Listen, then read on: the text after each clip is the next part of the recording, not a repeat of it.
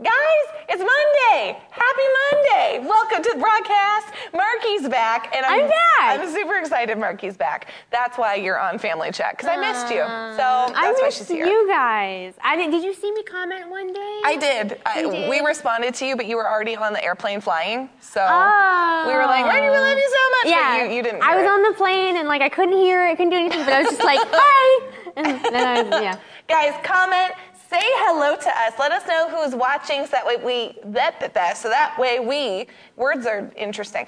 Say can hi say can hi to you. that way we can say can hi to you.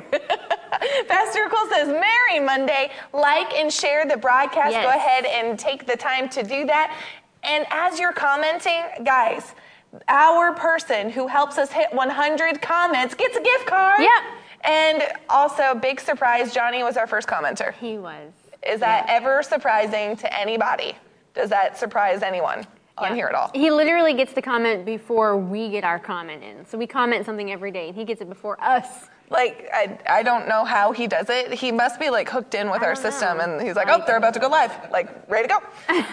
Serena just put up there, first of all, hi, Serena. Um, Serena just put in 11 days till Christmas. Wow. Guys, next week is Christmas. It's practically here. Um, that was my Grinch quoting for you. I need Did to you like? Christmas shop. Like I, I Are you not really, done? I only have one gift. And So you have barely begun. I have barely begun. I have one gift. Are you guys done Christmas shopping? This year, like this year was super exciting for me. I knocked it out. Like I was done two days after Black Friday. Everyone's Christmas shopping was done. Everyone. We are on very opposite spectrums Very. at this moment. Very. Serena says, nope, with her smiley face. I can see her Yeah. like that she does when it's nope.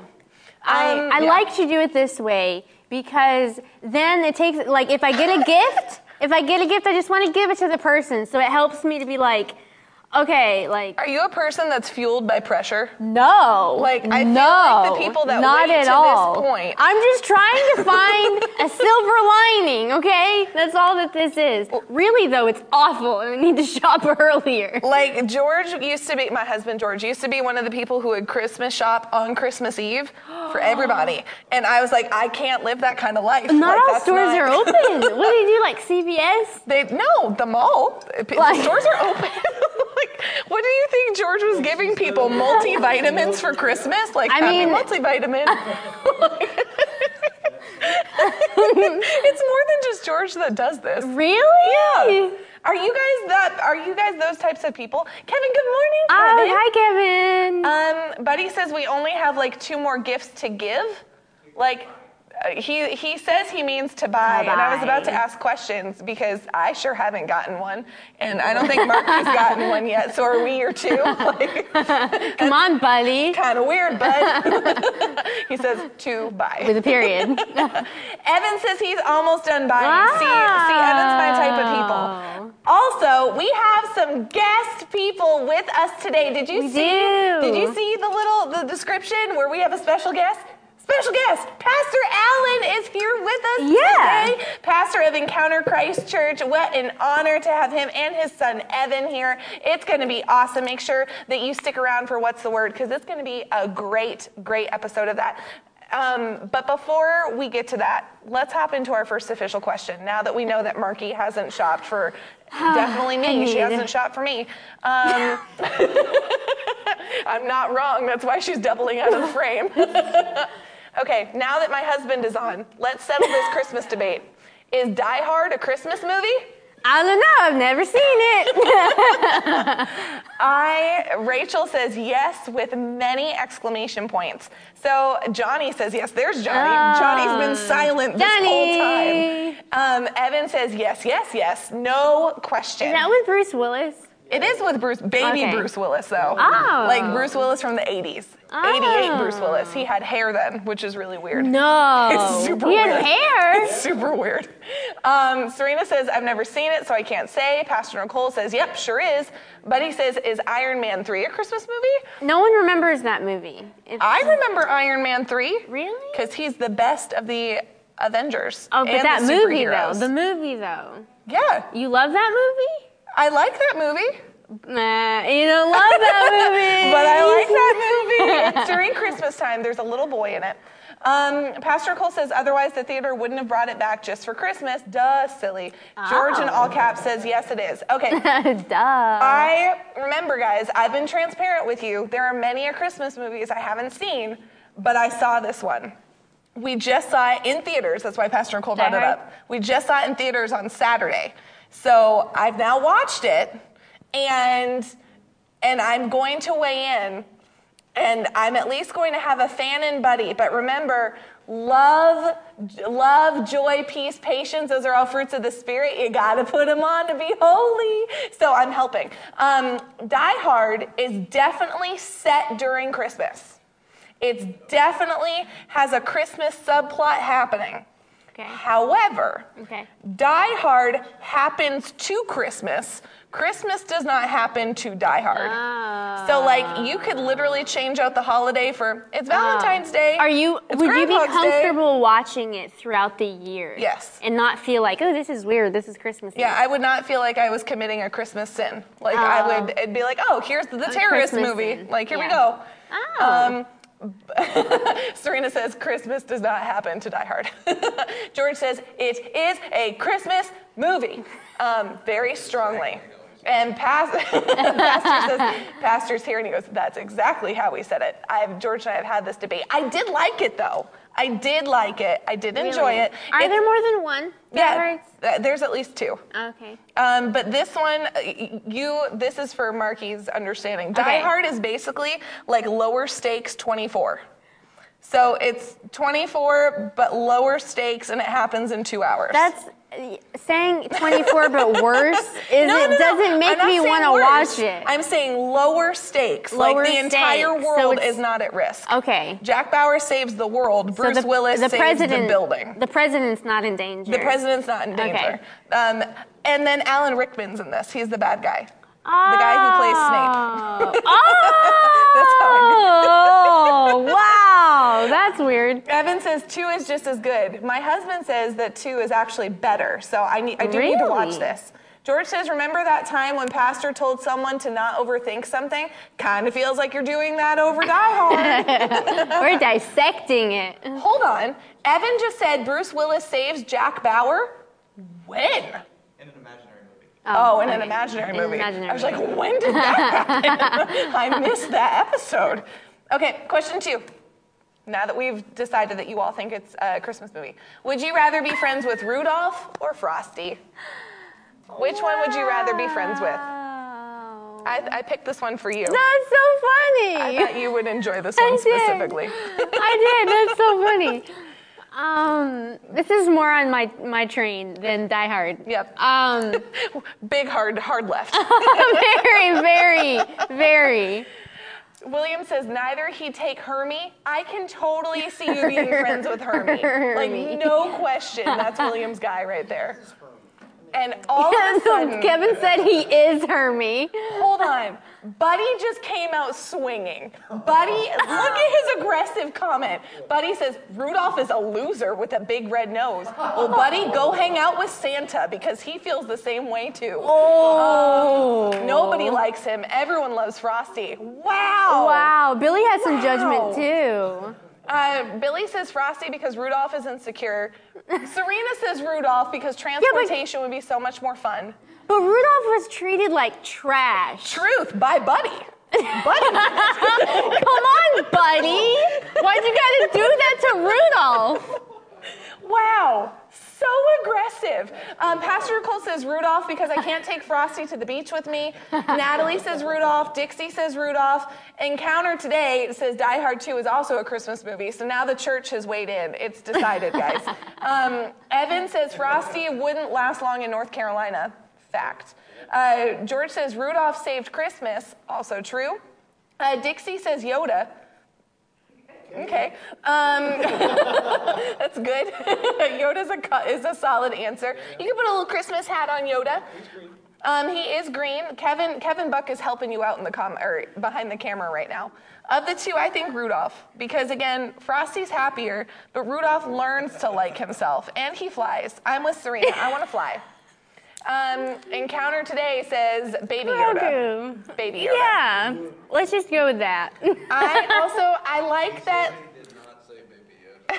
he did not say Baby Yoda. He said Grogu. Grogu. But here's the thing: Star Wars people, you can't let people just call Baby Yoda Baby Yoda for a year and a half and then be like, "Jk, it's Grogu." Yeah. Like it's it's Baby Yoda now. Like you have branded this thing. It's Baby Yoda. What's your answer? Um, I it depends. Like if I, I feel like you know Rudolph, you're gonna like take him under his wing and like you know be kind to him. Unless Frosty is just here for a happy time. So Frosty's just here for a happy time. I mean, even when he's literally dying, he's so happy. So is your answer Frosty? is that your answer? yes. So that way, when you watch him melt Roddy. and die, he's happy about it. Like that's your justification. He's just such a source of joy. I loved watching him die. He was so happy with it. Like it was the best. Kevin Buck. That we've guys, exciting news. We've reached our first Kevin Buck head shake. we did. He's shaking his head at me. He's literally shaking his head at He's me. I was like, oh. Okay, question number three. Would you rather eat your cereal with eggnog or eat a candy cane sandwich? What? Yeah, this is not food mash today, but food mash is today. Um, would you rather eat your cereal with eggnog or a candy cane sandwich? If it's How a candy cane a can- sandwich. what is a candy cane sandwich? Okay, let me explain to you. There's no specifications. Pastor's making fun of Marky off camera. The, this is a would you rather question for Christmas. There's no specifications on what the carrier, like jelly or spread, is for the candy Okay, cans. with bread? So here's what I'm thinking in my head. A candy cane sandwich could be bread or it could be graham crackers with Nutella and candy canes. I feel like I'm having a conversation with a six-year-old. I'm Buddy the elf could totally figure out a way to make this work. like, here is what I have in my imagination about the candy canes. I'm just saying, it's not like this is mayonnaise plus candy cane. Like you could make this sandwich the sandwich of your dreams. Um, It- Serena yeah. says cereal with eggnog. A candy cane sandwich sounds painful to chew. That's Dixie true. says neither. That's true. Abby says you need vomit. to. It's hard with it. Um, Rachel says candy cane sandwich. Eggnog is kind of gross, but also tolerable. Charlia says definitely eggnog with cereal. George says eggnog with Lucky Charms cereal. That would be awesome. George is very excited about this. Um, Pastor Nicole says Special K has a pumpkin spice cereal that would be good with eggnog, but Ah. Nutella with candy cane would be so yummy. See, you're picking up what I'm putting down. That's why you're my spiritual mom. Uh, Charlia says Buddy the Elf. Billy Joe says eggnog with cereal. I am all about candy cane sandwich. Crush that candy cane up and make it like peppermint Ah, bark. can you imagine then- swallowing that though? You gotta chew that really good. Like It's the same with peppermint bark. You have to chew. it has no, but doesn't it have chocolate? Yeah, just like the sandwich would have something, and you chew that up. I don't know what the sandwich has because it's all in your imagination. Dream big, Marky. Dream big. Okay, I'm going with the really elaborate imaginary sandwich. Did I pressure you into that? Like, No, that it's just more interesting at this point. You just want more flavor. Whatever gives you the most flavor, you're down with. It's Gonna be more exciting. I'm going with that one. Would you enjoy Marky and I to make a segment where we just eat this candy cane sandwich and you just watch it happen? Pastor says yes, so Merry Christmas, everyone. um, and with that, that has been Family Chat. We, guys, here's what we've got coming up today. Right now, Family Chat's ending, which means we're moving into Food Mash. Yay! And it's legit Food Mash today, guys. It's not product review, I promise. We are going to be drinking some holiday things, uh, followed by What's Good with Abigail, the one and only, and then a time of confessions with Buddy, followed by What's the Phrase? And then What's the Word with Pastor Allen from Encounter Christ Church. It's going to be such a great day. Take this opportunity. We're going to give you a couple seconds right now. Share the broadcast, and we're going to come right back with Food Mash.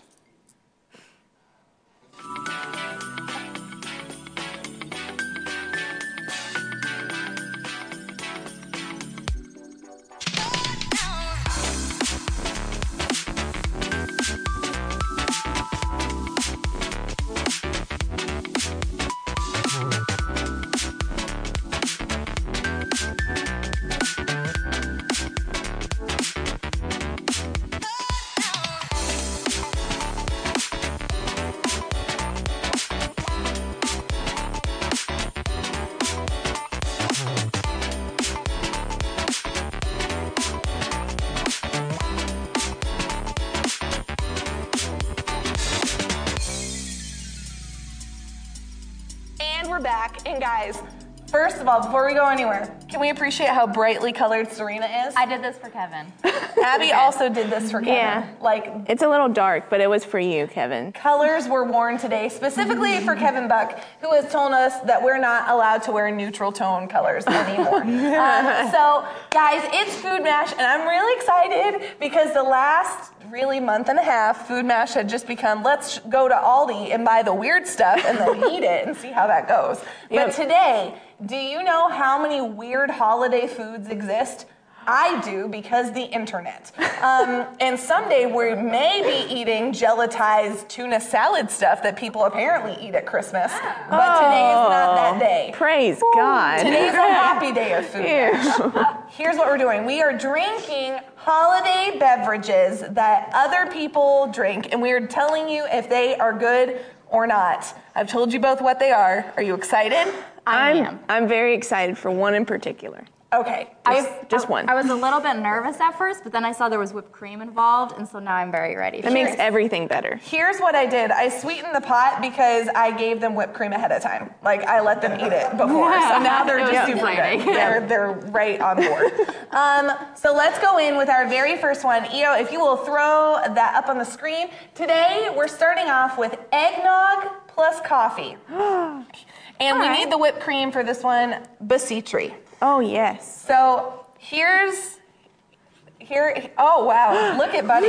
He's serving us. Oh yeah. So this is one part eggnog, two parts coffee, and Serena has asked for more. um, I made this this morning. It smells interesting. What kind of coffee though? Medium roast coffee, But like, Pike Place. Okay. It's whatever I grab first at Walmart. Okay. Yep. I like That'll that'll affect it though, because if you have a low quality coffee, It's a medium. It's, it's not gonna be. It's Yeah. Starbucks, so it's on the lower side of the medium quality coffee. Um, Joni says that doesn't sound bad. Guys, No. all of these are good. Are you, do you think that this will work well? Put it in the comments if you think that coffee plus eggnog will work out well. I don't like eggnog, but I have high hopes for this I don't I like have high hopes. Yeah. because you have half the container I can't. whipped cream I on tried your cup. smelling it, and all I could smell was whipped cream. So I don't know. Okay, here we Okay. go.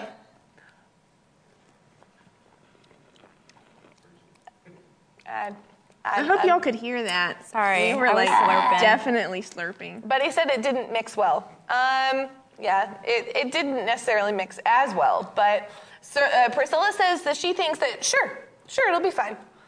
It's not the worst thing I've ever done. It's not bad. It's not awful. I can't really taste uh, the eggnog really. It just tastes like coffee. Yeah. with I had to milk get in it. through my Yeah. layers of whipped cream to get to it. Johnny asked if the coffee was hot or cold. This was hot, coffee. Y'all, I transported three boiling hot co- like beverages to the church this morning and I didn't spill it on me. I'm super excited. That is very impressive. I yeah, I don't taste the eggnog. I, do, I don't either. Maybe if we had like equal halves Yeah. as opposed to unequal halves. Maybe. That doesn't make sense. Buddy said that Serena's just eating the I whipped am. cream. Okay, overall, I don't think that this mashed well. Yeah. Like it's, It's not, not. the It's worst, not awful. but you can't taste the eggnog. I mean, I think it mashed well. I'd drink it again, but if you're wanting to taste the eggnog, then no. Io wants to know how the whipped cream was. It's great, EO. Thank you for asking. okay, overall, does this work? Thumbs up or thumbs down? Yes. Yeah, it works. Yeah. Like it's not bad. Well, Yeah, I think it's okay. I just, I, you can't taste the eggnog. Okay, that was number one. Rachel, if you'll be able to put the lower third up too so that people know um, what we're drinking through that whole thing, and if you can put up uh, graphic numero dos for what we are consuming next. Kevin said, I meant to ask if y'all heard me blow the horn when I went by this morning. I did not. Okay, Oh, this is the one I'm most excited about. okay, I don't so know. so this is hot chocolate and cheese. Didn't Jose tell us about this? Yes. So I'm not from Colombia. Big shock. Um, Wow. but apparently they do this in like South American countries where they'll have cheese in there and pour hot chocolate over it, and that's what they do. All I see is cheese floating in here. I followed the instructions. They said to cube it and then pour the hot chocolate over it. So I cubed it and I poured the, uh, and Buddy poured the hot chocolate over it, It kind of just looks like marshmallows floating in there. So I'm I, I'm really hopeful because cheese and hot chocolate are two of my absolute favorite things. So I don't see how it, they can be bad together. And if you want to trick your friends, you could do this and then and then just be like, surprise, it's not a marshmallow. They're like Pastor, big. well, Pastor Brian asked how big they were. They were about this big because maybe a little bit smaller. Like they're they're tiny because I took like a Babybel circle of cheese and diced it up into fifths. I'm not gonna stick like my all the fingers way in there, around. like, grab it. Fifths or sixths. Exciting! Exciting! Joni! Good Aw, job. You got the 100th comment. Oh, yeah. Oh, sorry. No, you're good. I just didn't want you to think that we were just Joni's on. So exciting. Like, we feel that way, but there was a purpose to this one. But you want a gift card. We're excited for everyone who comes on. Mm-hmm. But you got the gift card. Congratulations. Okay, Johnny says that the hot chocolate is hot enough. It should melt the cheese. Again, I made this at 8:30 in the morning because I have to be here at work. So um, let's- we'll see how it goes. Do this.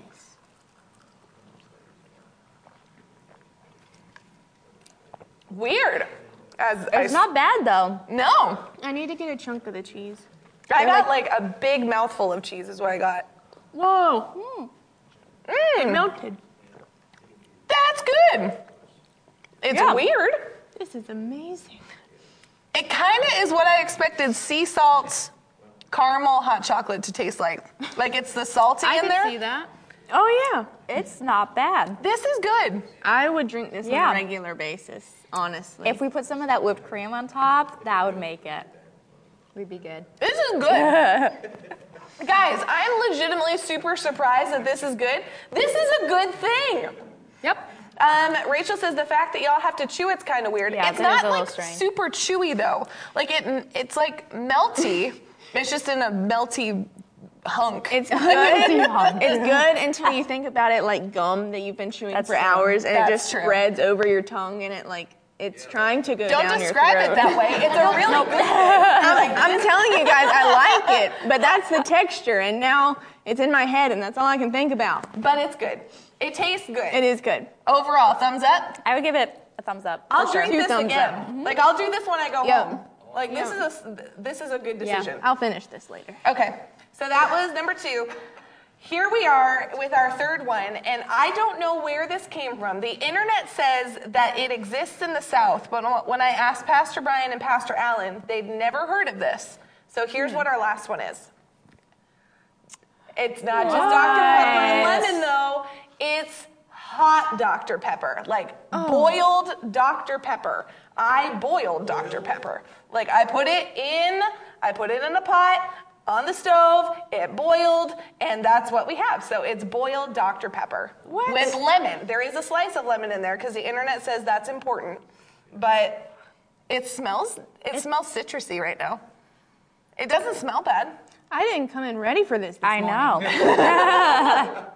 Pastor Nicole says she's never heard of this, never had it, but I have, or she's heard of this. She's never had it, but she has heard of it. Okay. Pastor Nicole is super south, so it counts. Super south. But he says he wants to try it. Go get a cup. There's plenty left over. Oh. Okay. Okay, let's do It smells like something you Let's would go drink for it. whenever like you need You- s- your throat to be it smells soothed. so good. That's true. Okay, I'm, Natalie says her mom used to fix Dr. Pepper and lemon when they were sick. That's why That's she what I doesn't drink said. Dr. Pepper anymore. Yeah. Um, I'm going to just assume because it's correlated with you not feeling well and not because of the taste of it. Like it's not like Dimetapp. Ah. It's just it reminds you of poor memories. Sure, we'll go there. Here we go. Okay. That's weird. I was expecting carbonation, and there wasn't carbonation No. in it, and so it's it's I'm learning that the carbonation is important. it is important. it's important. Uh. it's not. It's weird. Oh, it's like one of those gross teas that your mom makes you drink when you're sick. It's yeah, not It's a not fan. good. This is not good. nope, No. all gone. No, like it's it's really not. Eo says I swish it. It's because I want this to be good. I don't know why this is not good. Dr. Pepper's good. Lemon's good. Hot is good. Like Hot is all of these things should make it fine, and yet it doesn't. And I'm sure Pastor Nope. Brian, when he comes on camera, will be able to give me the exact science behind why it's not good. I have no doubt with that. But it's not good. But he says it's because you boiled out the CO2, which is probably the factor. Let me tell you why it, or that it was super fun watching it boil because the carbonation made it boil, and then it like double boiled, so it's like all the bubbles. Um, the instructions did say to boil it. All of the instructions I found said to put it on the stovetop, heat it up until it boiled, and then pour it over lemons. I followed the instructions, and it's just it's not good. Nope. Um, Johnny said, so heating the liquid caramelized the sugars in the soda and it takes out the carbonation. There we go. Johnny carbonation? The carbonation. Carbonation. Carbonation. Natalie says, now you know why I don't like I it. I understand. Thanks, Natalie. You warned us. Uh, yeah, it's not good. Nope. Uh, well, I definitely like the hot chocolate the best. Same. But I give this one a thumbs down. The hot chocolate was so good. Yeah. Yeah. Now you all have a new holiday drink you can try out for Absolutely. Christmas. Go get cheese, pour your hot chocolate over it, and watch all of your hot chocolate dreams come true. It's really, really good. That has been Food Mash. This was exciting. I wish that we had ended on the hot chocolate, but you know what? I can go back to mine after this. We're gonna hand it over to you. Whoa! For what's good, it's time for what's good with Abigail. Stick around, and we're gonna hand it right over to you. Nice. Bye. Song. Thanks.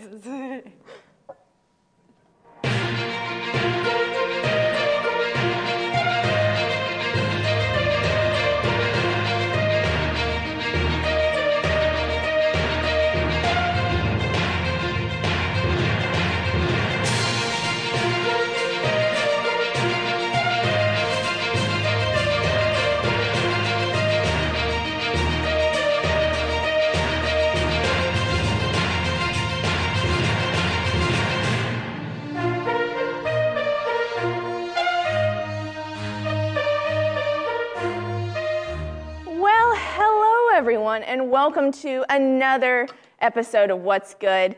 It is a good day. We have some good news for you that we have found, and it is today I'm very excited because we have some very, very random stuff from gold coins to sympathetic robbers. So please stay tuned. First off, um, so people have been quarantined lately, and they've decided to pick up new hobbies. That being gardening and treasure hunting, apparently, are very similar. So this family was just digging in their garden and found, if we have the picture, they found gold coins. Look at this. They found all these gold coins in their garden from the 15th century. And yeah, it's crazy. And some of the most like crazy ones are there's four of these that have the initials of Henry VIII's wives, a couple, like four of his wives. So it's pretty awesome. So if you want to pick up gardening, there may be some more incentive now.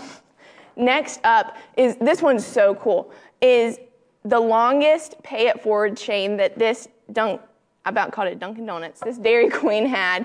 It was 900 cars long. This person just decided one day and asked if they could pay for the car behind them. So then the car behind them paid for the car behind them. This thing lasts almost three days and $10,000 of paying it forward. Guys, that's amazing. That's it's so cool. And completely and utterly different news, Greece has opened their very first underwater museum. So now there is a shipwreck from like 1200 years ago that you can go down with a diver and he'll explain like, well, I mean, I guess he can't explain it underwater, but he'll kind of like point to stuff and like, boop, and you'll get to see it. And if you don't know how to dive, there's a diving place right across the street. They'll teach you how to dive, and then you go dive and get to look at it. And if you don't like that, then they have a 24-hour like underwater camera, so you don't have to go underwater and you can still see it. It's pretty awesome. And next up, we have this one made me laugh, and I probably shouldn't laugh. I don't know, but so there's this guy who decided we can throw up the picture that he didn't have a steady job. So how should he get money? Rob an ATM. So this lady went to go eh, take her money out of the ATM. Then he came up to her with a knife and said, "Give me your money." And so she gave him all the money that she just pulled out, which equaled to about $300. And he, he wasn't happy with that amount. So he asked to look at her bank account And when he saw that there was no money left in there, he felt so bad that he gave her the money back. he's like, I'm sorry, ma'am, and just went on his good old way and left her with her $300. And now he's being praised on the internet for being a sympathetic robber. So if you're out there, good job, guy. You made the right decision. Next time, please don't knife someone. Thank you. but the most important news of the day that I have for you, if we can throw this graphic up, is whoa, that was right when I pointed to. Good job, guys.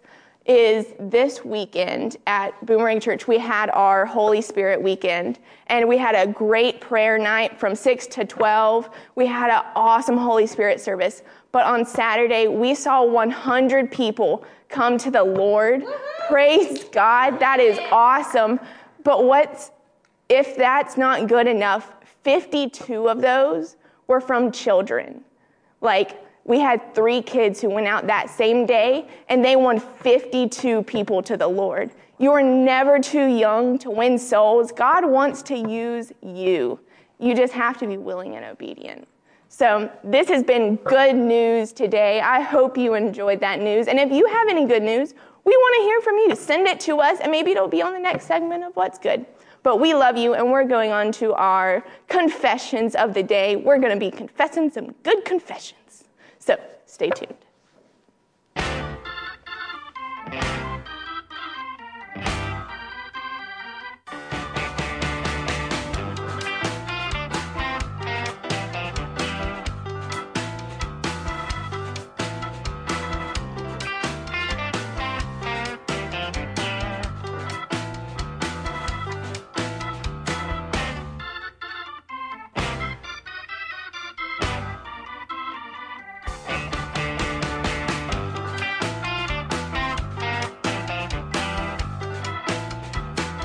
Hey guys, welcome to Confessions. This is the part of the show where we confess the Word of God over our lives. And I'm telling you, there is power in our confession. There is power in your words. The Bible says that life and death are in the power of the tongue. And those who love it will eat the fruits thereof. That means you're going to eat the fruit of your words. So when we give you these confessions, we don't just want to ask you to just declare these, you know, one time, once a day during the time we have these segments. Write these confessions down as we go on and declare them over your lives consistently. Uh, because these confessions will literally take your life higher. Because as you begin to speak it, you'll begin to believe it. And as you begin to believe it, you'll begin to apply it, and then your life will begin to change. So we have two confessions for you today because it's Monday, we, and we get two for one. So, uh, so we're going to jump into confession number one. Uh, but before you put it up on the screen, I just want to give you some, script, some scriptures backing this confession up because the Bible says in Ephesians 1 3, it says, Blessed be the God and Father of our Lord Jesus Christ, who has blessed us with every spiritual blessing. He has blessed us with every spiritual blessing. This is the confession where we say we walk in the full manifestation of our inheritance in Christ. And I want you to hear this. God has already given you. The Bible says in 1 Peter, I believe, uh, 1 Peter chapter 3, uh, says, uh, no, it's 2 Peter 1 3. It says uh, that everything pertaining to life and godliness has been made available to you. So as we make this confession, let's declare recognizing that the inheritance, all that God has for us, is already been made available to us, and we're going to walk it. So put confession number one up, and let's declare this over our lives. We walk in the full manifestation of our inheritance in Christ. Come on, let's say it one more time. We walk in the full manifestation of our inheritance in Christ. Now you can bring it back to me, and we're going to jump into confession number two. But before we do that, because this is a confession where we declare we are out of debt, we carry a debt canceling anointing, and we flow in supernatural abundance for every good work.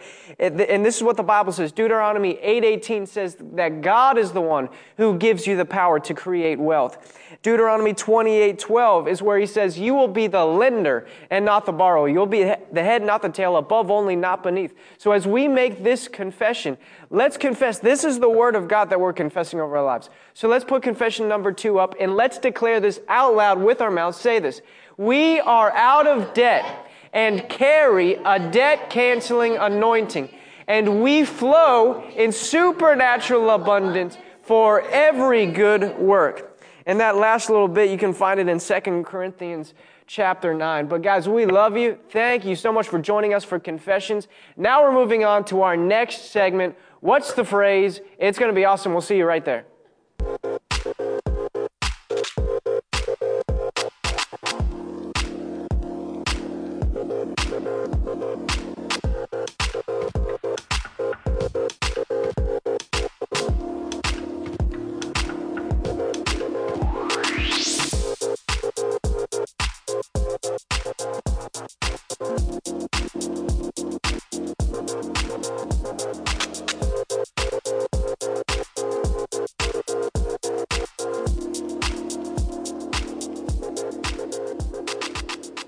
Hey guys, welcome to What's the Phrase? What's the phrase? What's the phrase? In this segment, this is what we're doing. We're gonna, I'm gonna put up a series of words that, in and of themselves, make zero sense whatsoever.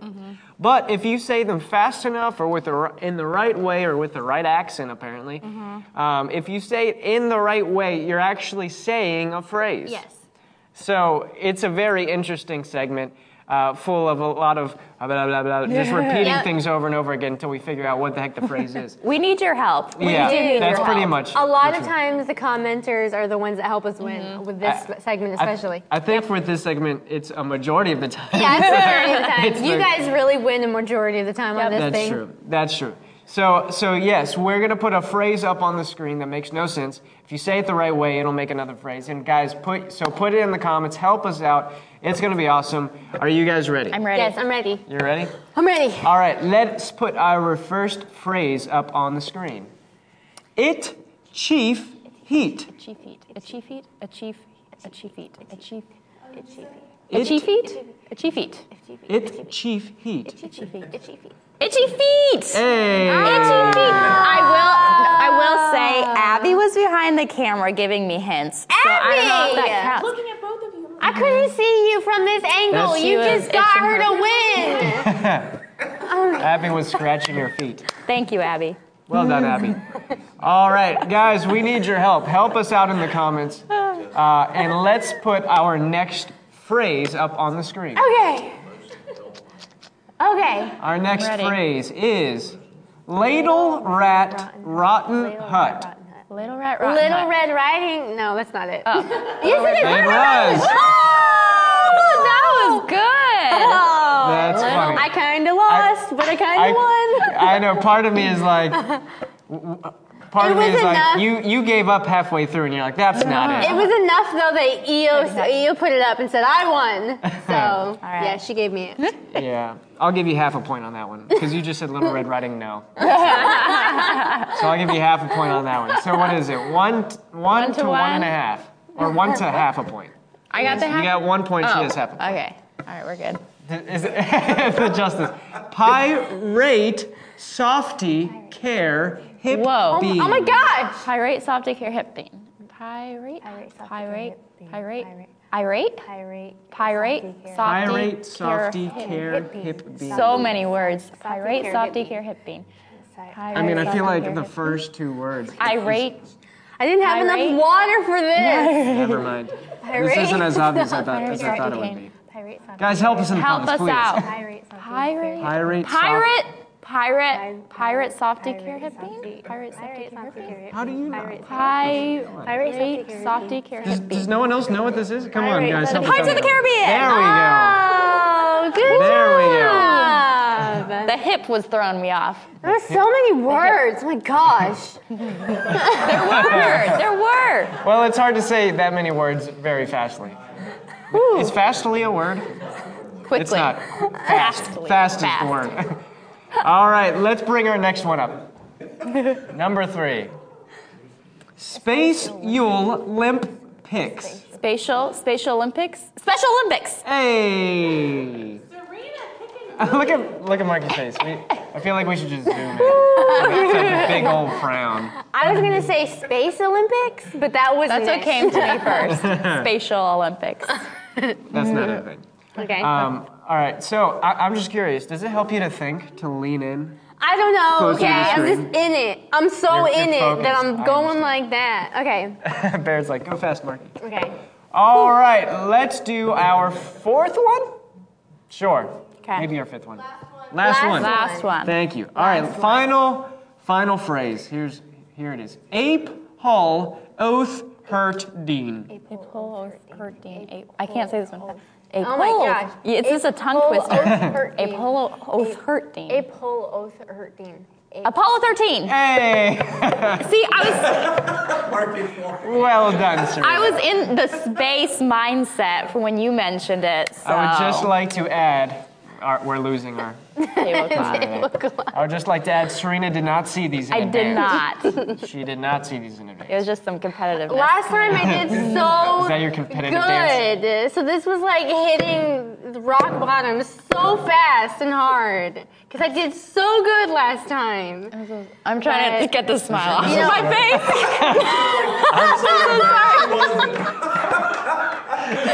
I'm very excited. This is why you drink more water. Is this what rock bottom feels like? for you? yes, it I'm so sorry. or some more Diet Coke, hot Diet Coke. Yeah. That might be what it is. All right. But her. Serena's trying really hard to be sympathetic, but there's no sympathy She's here. very competitive. Yeah. Sometimes. Yes. For those of you who don't know, Serena can be very competitive, Yeah. but it's okay. It's okay. It's okay. Humility I will be feel- okay. I will drink water and my brain said- will move faster. Vera says humility can feel special sometimes. yes. I think she's referring to Serena. Or me? I don't know. One of us. It was I might have to tone it, It was down. me. It was towards Mark. Pride came just- before the fall. This was the fall. All right, well, this was the vault. All right, well, guys, thank you for joining us for What's the Phrase? Now we're going to be moving into What's the Word with Pastor and our special guest, Pastor Alan DiDio. Also, uh, Vin- Joni said that she cheats. No.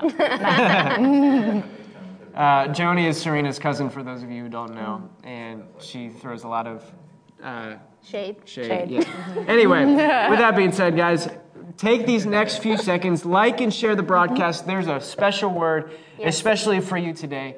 Uh, and we have special guest Alan DiDio here today. So, guys, we will see you in just a second for What's the Word.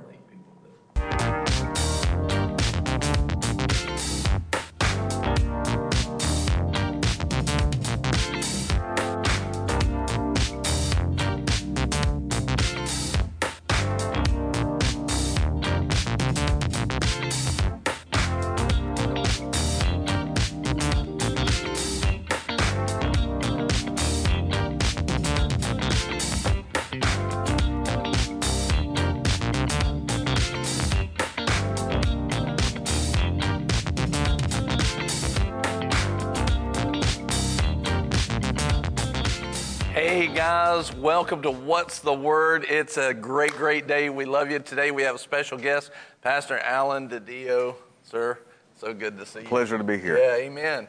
And I'm looking forward to it. Listen, if you haven't shared the broadcast already, go ahead and share it. Uh, share it all over the place. And uh, we're going to be talking about the Word. We're going to be talking about some testimonies. And uh, I was really interested as a pastor to see uh, this little competition that just happened between Serena and Marky. That was uh, interesting. I think my favorite part of it was Serena going, I'm so sorry, but her face was like, I'm not sorry. I won. I liked it. And then, then Marky, what happened? You know, you, what happened? You fell off the horse there. That's that game. I've I think out of we- what have Vanessa we says she cheats. Yeah, it's true. That's what Vanessa is. What relation again? J- yeah, Joni, her cousin. She said her cousin says she cheats. So, Marky, you have that going for you. we, uh, Thank you, Johnny. yeah, we. Are you have- talking to me or him? Yeah, definitely you. Johnny said, "Nice beard." Nice He- He's definitely talking to you. Yeah. Yeah. You wouldn't believe how many negative comments I get about this beard. I actually have to Really? ban the word beard in the comments of my chat because it's just insane. Really? But that's the world we live in today. By the way, thank you for having me on today. Oh yeah, you're welcome. And I can tell you, you need to share this video. You need to like it, engage with it, because this may be the last broadcast Pastor Brian is ever on. My goal is to get him banned on every platform beginning today.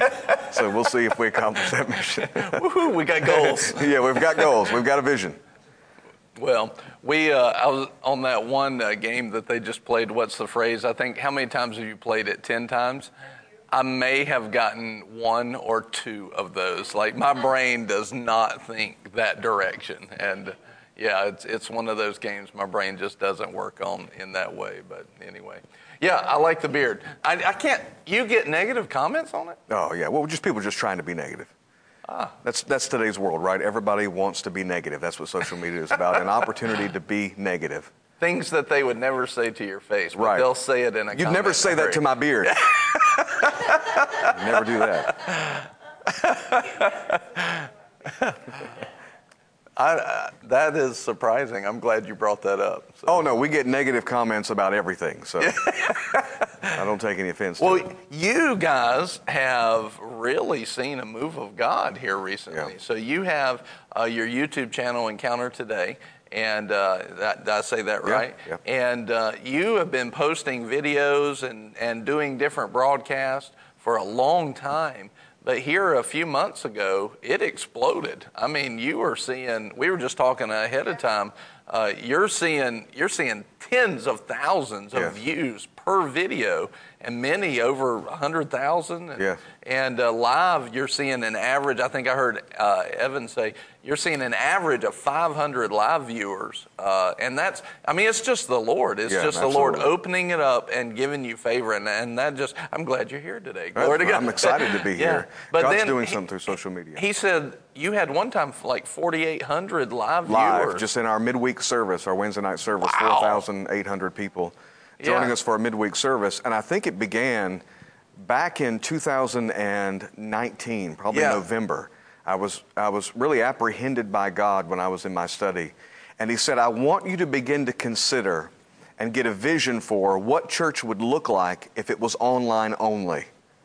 Wow. What would church look like if your focus was not the people? Because when, you, when we start getting to numbers like that, you start to realize it doesn't matter how many people I have here in the facility, there are thousands out there watching. Yeah, yeah. And if you can imagine for a moment uh, a visitor coming into a church, of course, many of you may have been to churches like this, where a visitor walks in and no one says a word to them Right. which is blasphemous. Yeah. You know, and we, we ought to be greeting people. And now we've got thousands of people joining us online, and a lot of churches aren't taking the time like you are to really engage with the audience. Yeah. And so back in 2019, November and December, we laid out a plan. What would it look, not knowing there was going to be a pandemic and Yeah, yeah. all this stuff going on. And so we laid out a plan for focusing on our online audience.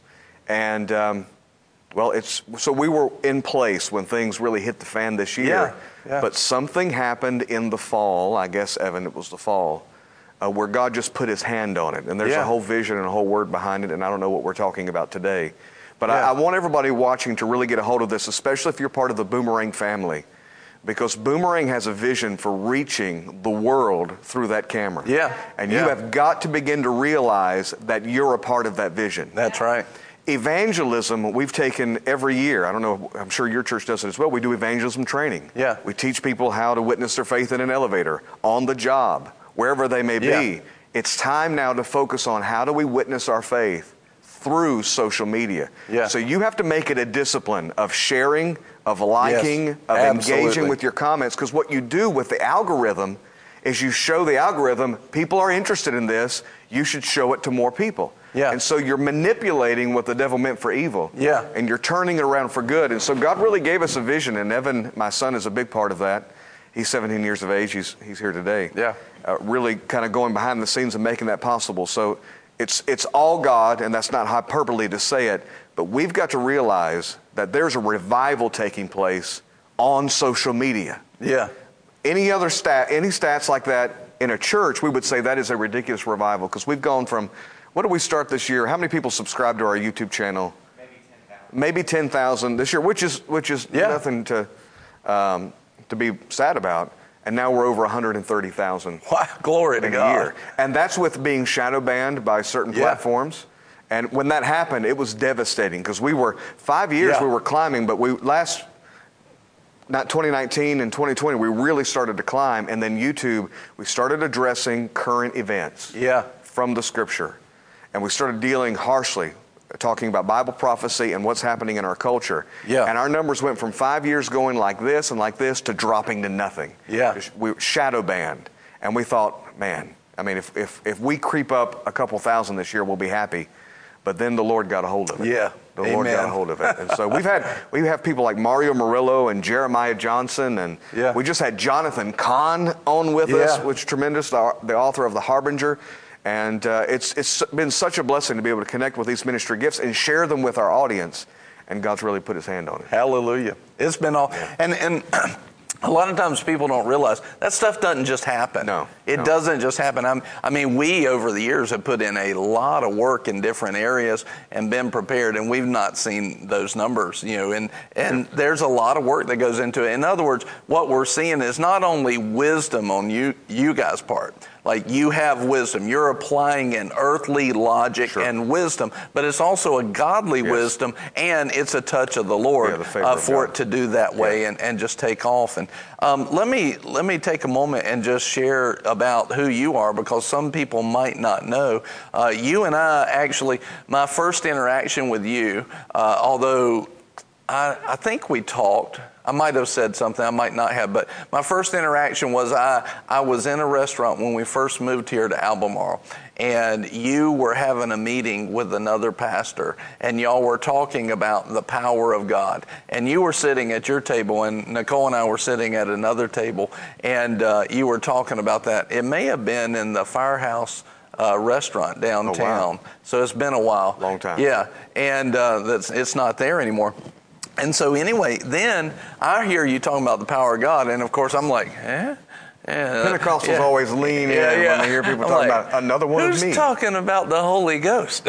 I want to I want to know who this is. And so I was I really enjoyed the conversation. I was I was listening to you talk about faith and the power of God, and uh, and I recognized you. I remembered you, and either we talked then, and I might if I said anything, I would have said, "Hey, I really appreciate what you're talking about," or I don't remember if we talked then or not, but Yeah, I remembered you. something. And then within a short period of time, uh, you were pastoring a church here in Albemarle. We were getting ready to start Boomerang, and eventually you and I met, and we always have just had a good friendship. And uh, it's been, and then you were gone for a while. You came back. Uh, you planted an encounter out in Red Cross, and um, which reminds me, after we're done, I want to tell you something because Yeah. the Lord told me to share share something with you. I can't share it publicly though. Um, but anyway, so you started that out there, and uh, then you and I will get together when we run into each other, and uh, we, we're trying to make it more. But we always have the best conversations. Yeah, absolutely. I love our Every conversations because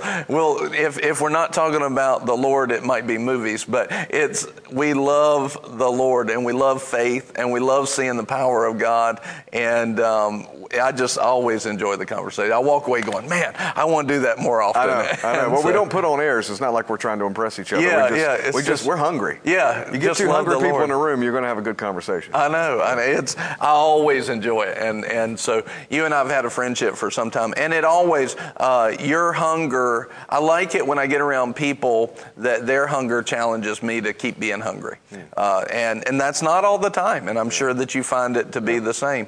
But I love it when people are hungry, when they're studious uh, and students of the Word, and uh, which you are, and uh, but not only that, but you're seeing fruit. You know, just even even what you're seeing right now on social media, that's fruit of a faith. And uh, that's fruit of trusting the Lord, doing the work of the Lord. And uh, our our situation is similar. Several years ago, the Lord said, "I want you to get your broadcast up to TV level." Well, we didn't know what was coming. We didn't know, but now we found ourselves in terms of video uh, more knowledgeable than a lot. You know, more Yeah. knowledgeable than most. But uh, not that we have it all together, but we have found ourselves more knowledgeable than than most. They just put your uh, YouTube channel up there. Uh, Oh, go awesome. and subscribe to the YouTube channel. Yeah. Subscribe. We got some awesome stuff coming up. I need to share this video, by the way, while we're sitting here. I don't know what I was thinking. Yeah. Got to apply my own revelation. Oh, this one. Yeah, I got to share this. Ours. Yeah, do that. Do that. That's a good job. my sister Angela's watching. Angela, it's good to see you on here. Hello. Hello. Yes. She's Good a to blessing. see you. Amen. Have we ever met? Where does she live? She lives in Matthews. Oh, really? And we, she's my, she was my stepsister many years ago, um, but we're like family anyway. Yeah. yeah. And uh, it's been really nice reconnecting with her and her wonderful husband, Paul. They're amazing. That's awesome. Well, nice to meet you. Good to see you online. And so I was, uh, I, the one thing that came up to me today is just for us to kind of have a faith talk and talk about different things that are going on. Um, you, you, you, one of the things that I like about your style of ministry is you are like a brilliant orator. Um, wow. You're, you're, you really are. And uh, I don't, I don't minister that way. I'm not, I don't feel like I'm that type of speaker, but uh, you are, and it's, and it's amazing, and it's a gift as well. Hmm. Uh, but a lot of people lean on their oration skills. They lean, lean on their speaking skills, and but you're not doing that. You're backing that with actual it's one thing to have good words. It's another thing to back it with fruit and power mm. and uh, the fruit uh, of the word. And you're seeing that. And one thing uh, that i was thinking about this morning was just the testimony where you had a challenge in your health a few years ago and uh, you just said you know what? I need to approach this in a faith way yeah. And uh, so tell me, tell me what happened, and tell them. Well, it was funny whenever you whenever you mentioned it to me before we came in the broadcast. I was uh, I thought, well, wait a second, which one was that? Yeah, that's great. And so it's amazing that you can go through some of the most challenging things you've ever experienced in your life, and a year later, it's almost as if it didn't happen. Yeah. Because the goodness of God, the yes, grace of yes. God, makes it like it was just a dream that happened to someone else only to be used as a testimony. But, but there, was, there was a point in my life where I had received, without going into details, an incurable diagnosis. Yeah. And uh, some of you watching may know what that's like. And, and what do you do when all of the faith you've built up and all of the word that you've established in a moment gets swept away? Yeah. What do you do in a moment like that? Yeah. And you know as well as I do, you don't want anybody telling you, well, you need to speak the word. Because you, I know I need to speak the word, all right? I know, I know. And, uh, and uh, we're, you're healed in Jesus' name. And, you, and really, you get to a place where, where the rubber meets the road, and it's not all fanfare and it's not all optimism. Now we got to get down to what's real. Yeah. And the pain in my body at the time was excruciating. And, wow. uh, and really frustrated, of course, because you're battling through the circumstances that you're seeing. And uh, some of you can relate to that in your body. You can relate to that in your finances. You can relate to that with, with what's happening culturally in the United States. There's, what you see is just painful, and it's hard to battle through that in your faith. And I reached a moment, you know, we're word of faith people. Yeah. And I said, you know what? It's, it's time to do this thing because you can't rely just on an old word. Yeah. As we've heard a right. thousand times, the memory of Thanksgiving dinner doesn't feed anybody it needs to be cooked up fresh. Yeah. And so I got alone in my office. I told, I turned off the phones. I told my wife, staff, no one bother me. And I brought a pillow, I brought a blanket. I mean, I was ready to stay there, a couple jugs of water, and I was ready to stay there as long as it took. And I just put on some teaching. Yeah. Faith comes by hearing, and hearing by the yes. Word of God. No matter what you're going through, you'll never graduate from needing to hear the word of That's God. right. That's right. And I was putting on uh, Kenneth Hagin, I was putting on Rod Parsley, and I put me on some Norval Hayes. and I and I started listening. There was one message in particular, and I started listening to it over and over and over and over. And I'm I'm I'm not not depressed. I'm just struggling. You know, I'm fighting emotionally. Yeah. I'm fighting to grab a hold of that faith, and I'm laying there listening to it. And the first hour I'm listening and I'm just, all right, flip the tape over. That was back when I was listening to cassette tapes. I still have cassette tapes. I'm a tapeworm. Anytime I see a cassette tape player that works, I buy it. So yeah. if one of mine goes out, I still got it. Same thing with VCRs. Yeah. so I, I flip the tape over again and just, and I'm laying there. An hour, two hours passes, three hours pass, four hours pass. I get about to the fifth hour. I heard Brother Norval Hayes say this one time. You can't worship God for four hours and not get a miracle. Yeah, that's good. And most people never even try it. They pray for five minutes and yeah. they're whining because they didn't get a breakthrough. Yeah. After about four hours going into the fifth hour, I'm listening to the same message, and all of a sudden, an amen rises in my spirit. Yeah. And I said, Amen. Yeah. And another one rose up in my spirit. Glory to God. You know, that's right. Yeah, yeah. And I got up off that couch, pain in my body, and I started to walk around. Glory to God, absolutely. Yes. Amen. And what I knew, I began to know. yeah. It began to become real to me in that moment. And uh, yes, uh, Serena's saying you can't worship God for five hours and not get a miracle. Yeah. Think about that. It's not works based. Yeah. But you can't spend that much time with God and not get a breakthrough. Yes. Yeah. And after about the fifth hour, it started to break, and then all the pain left my body. And went back to the doctor. They couldn't find a thing. Supernaturally healed by the power of God. Uh, but you know what? The truth of the matter was, it wasn't easy to take the time to get in the presence of God. You see, the price of power, healing power, delivering power, Right. is prayer. Yeah. All right. But the price of prayer is time. Yeah. And it's hard, especially when you're battling, when you're fighting, to take the time. But you need to take the time. Yeah. To get Yeah. in the Word, to hear the Word, to worship God, so that He can come. Because Yeah. really, the main thing is getting God to show up Yeah. in a way that you can perceive. Yeah. It's not that He's not there, the sun is always there. But in August, it's closer than it was before. Right. And so, through our prayer, through our worship, through our time in the Word, we get closer. The sun didn't move, Right. the earth moved in its proximity and got closer to the sun. So, as you get closer, the presence of God has always been Yes. there, but the impact of it on your life changes and it starts to affect everything. Now, you don't have to wear as much as you used to wear Yeah. in order Yeah. to be warm, in order to Yeah. bask in His glow. So, that was, that was really a huge breakthrough for me. And since then, I know exactly what I have to do whenever I'm struggling or fighting. Yeah. I just got to, I haven't graduated from it. I've been in ministry for 21 years full time, but I got to get alone and I got to hear the word. Yeah. Daily. I have to hear the word, not for a sermon, Yeah. For you. for me. Yeah. For me. Amen. And so you never graduate from it. You got to be in a place, put yourself in a position to hear the word daily, Yeah. and it can change everything. There's a, you said it's hard. It's hard because you don't feel like doing that. It's hard in the emotional realm. That's what we were Right. talking about. Uh, we talked about last week the three parts of man, and then we talked about the spirit, soul, and body. And then we talked about on Friday uh, soul traps. Are you know is are you in a trap of the soul, of the mind, will, and emotion?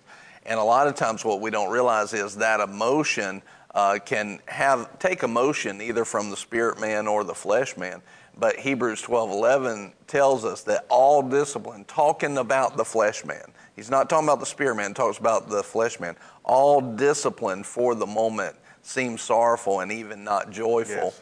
But to those who give themselves to it will eat the peaceful fruit of righteousness. So when that flesh man rises up, and it does feel hard to the flesh man, Right. we have to find the easy and light from the spirit man and let that go to work. And that's what you were doing. You're like, I'm, and another verse is uh, Proverbs 16:3, commit your works that your thoughts might be established. Mm. Because your thoughts at the beginning were probably like, I don't want to do this. Yeah. You know, that's the way mine have been. It's like, I don't want to do this. And, and that's just it. A lot of times I'll try to show like exactly your, what your word said.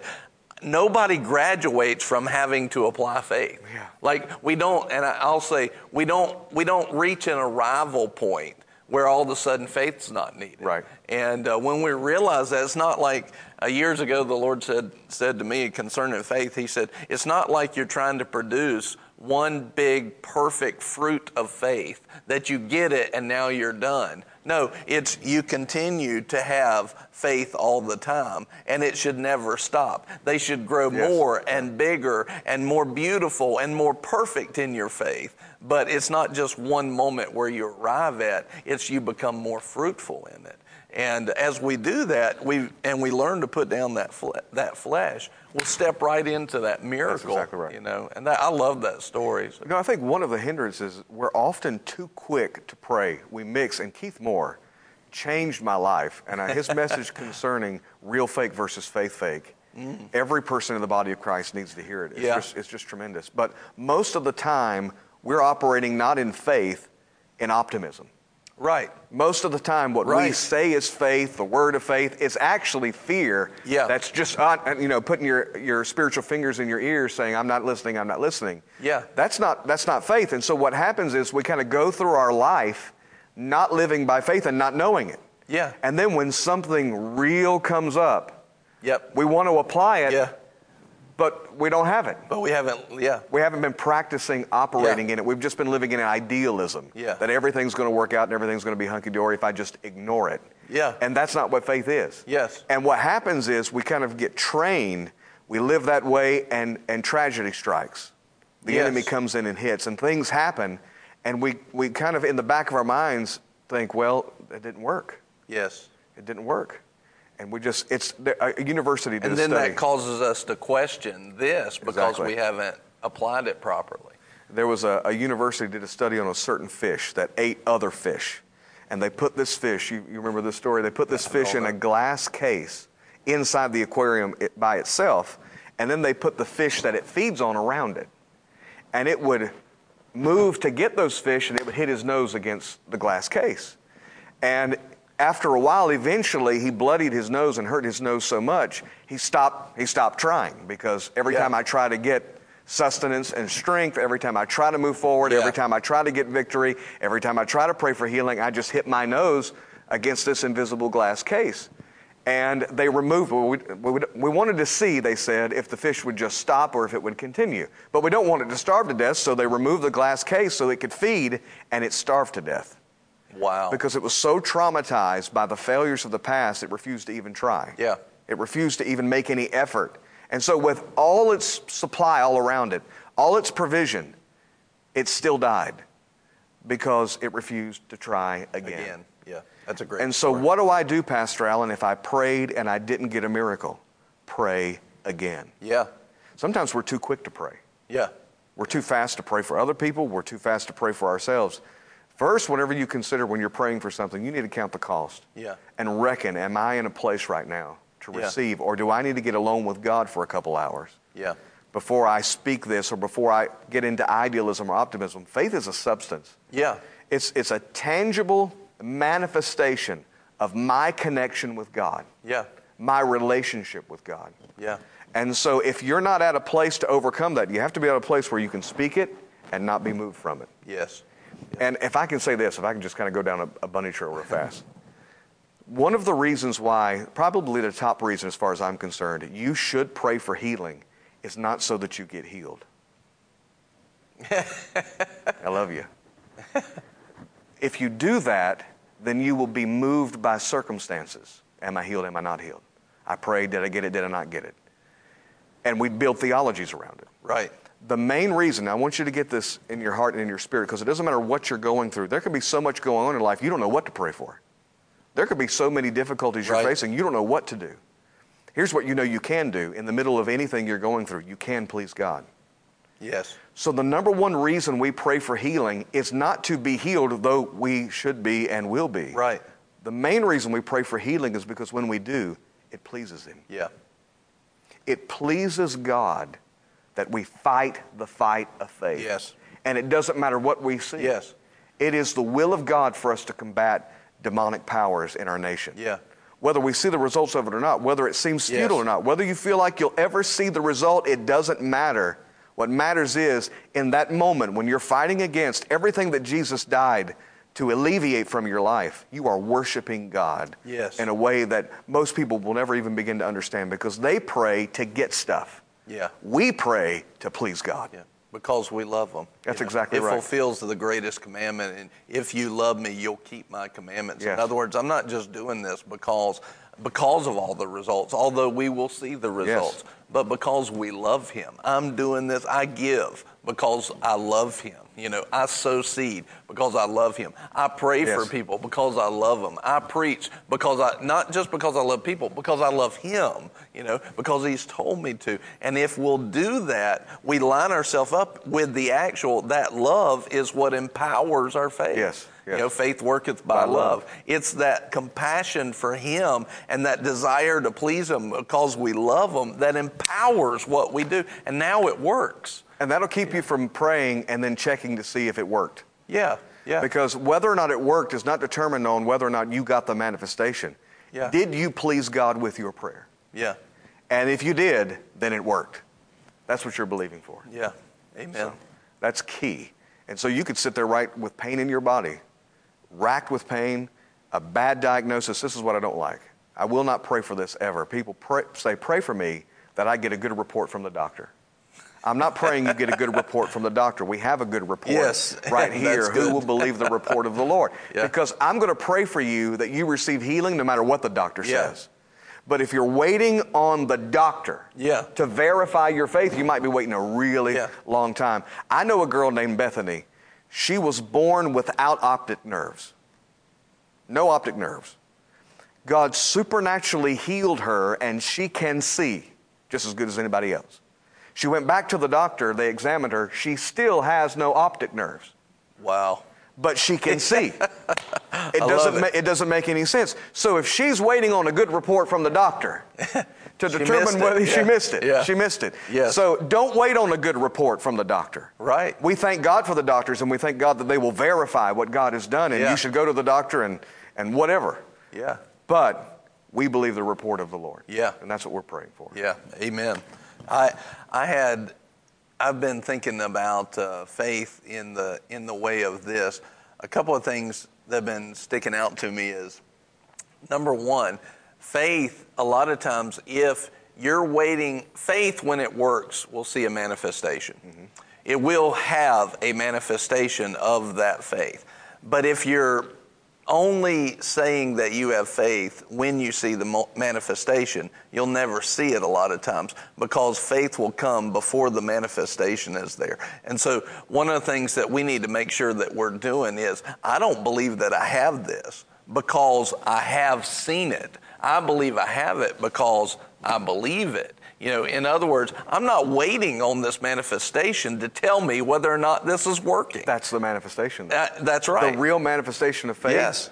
Is when you know that you know and you don't see it. Yes. That's the manifestation. Yes, Whether right. you see it or not. And a, and a hope rises up, a joy, a confidence, That an can't be moved. expectation. Yeah, it can a confidence that can't be moved on it.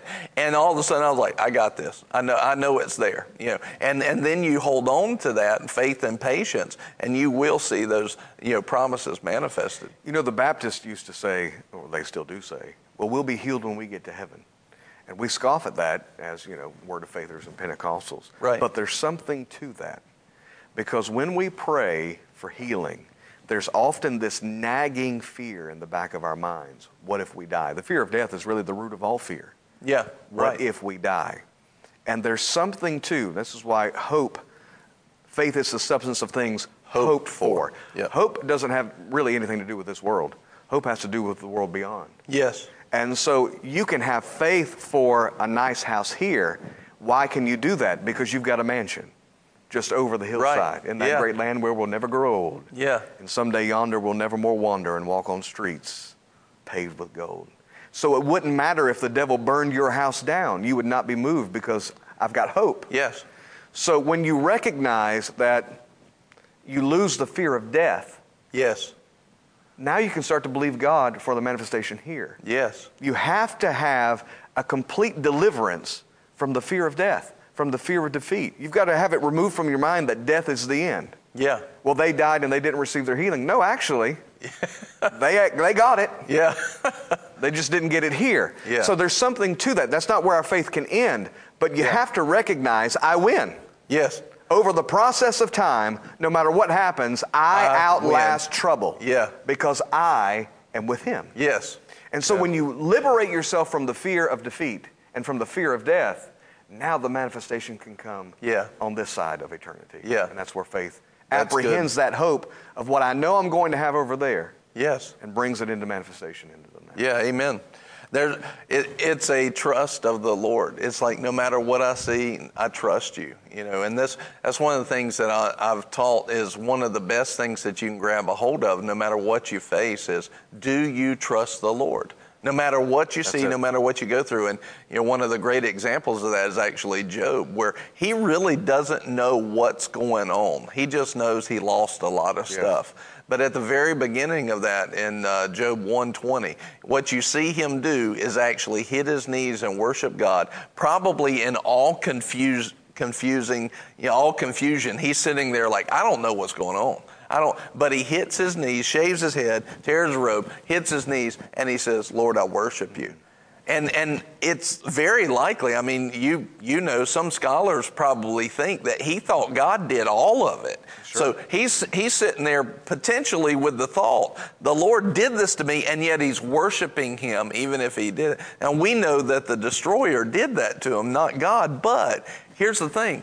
He trusted God so much, and that's what opened it up. So that no matter if I if I'm seeing it quick, if I'm seeing it fast, if I don't know what's going on, Lord, I trust you. Which goes back to Norval Hayes' statement. How can you worship the Lord for four hours and not see a miracle? If you if you just get to that place of trust on the Lord and a love. I'm going to give you my faith because I love you. I want to please you. You know, without faith, it's impossible to please you. I want to give you that faith. And if we get to that place, we win. We win time and time again. We win. Problem is, too many people have more faith in Job's bulls than they do Jesus' stripes, right? Yes. And yes. uh, when we look at the actual account of his life, that, that period probably lasted between six to 18 months Yeah.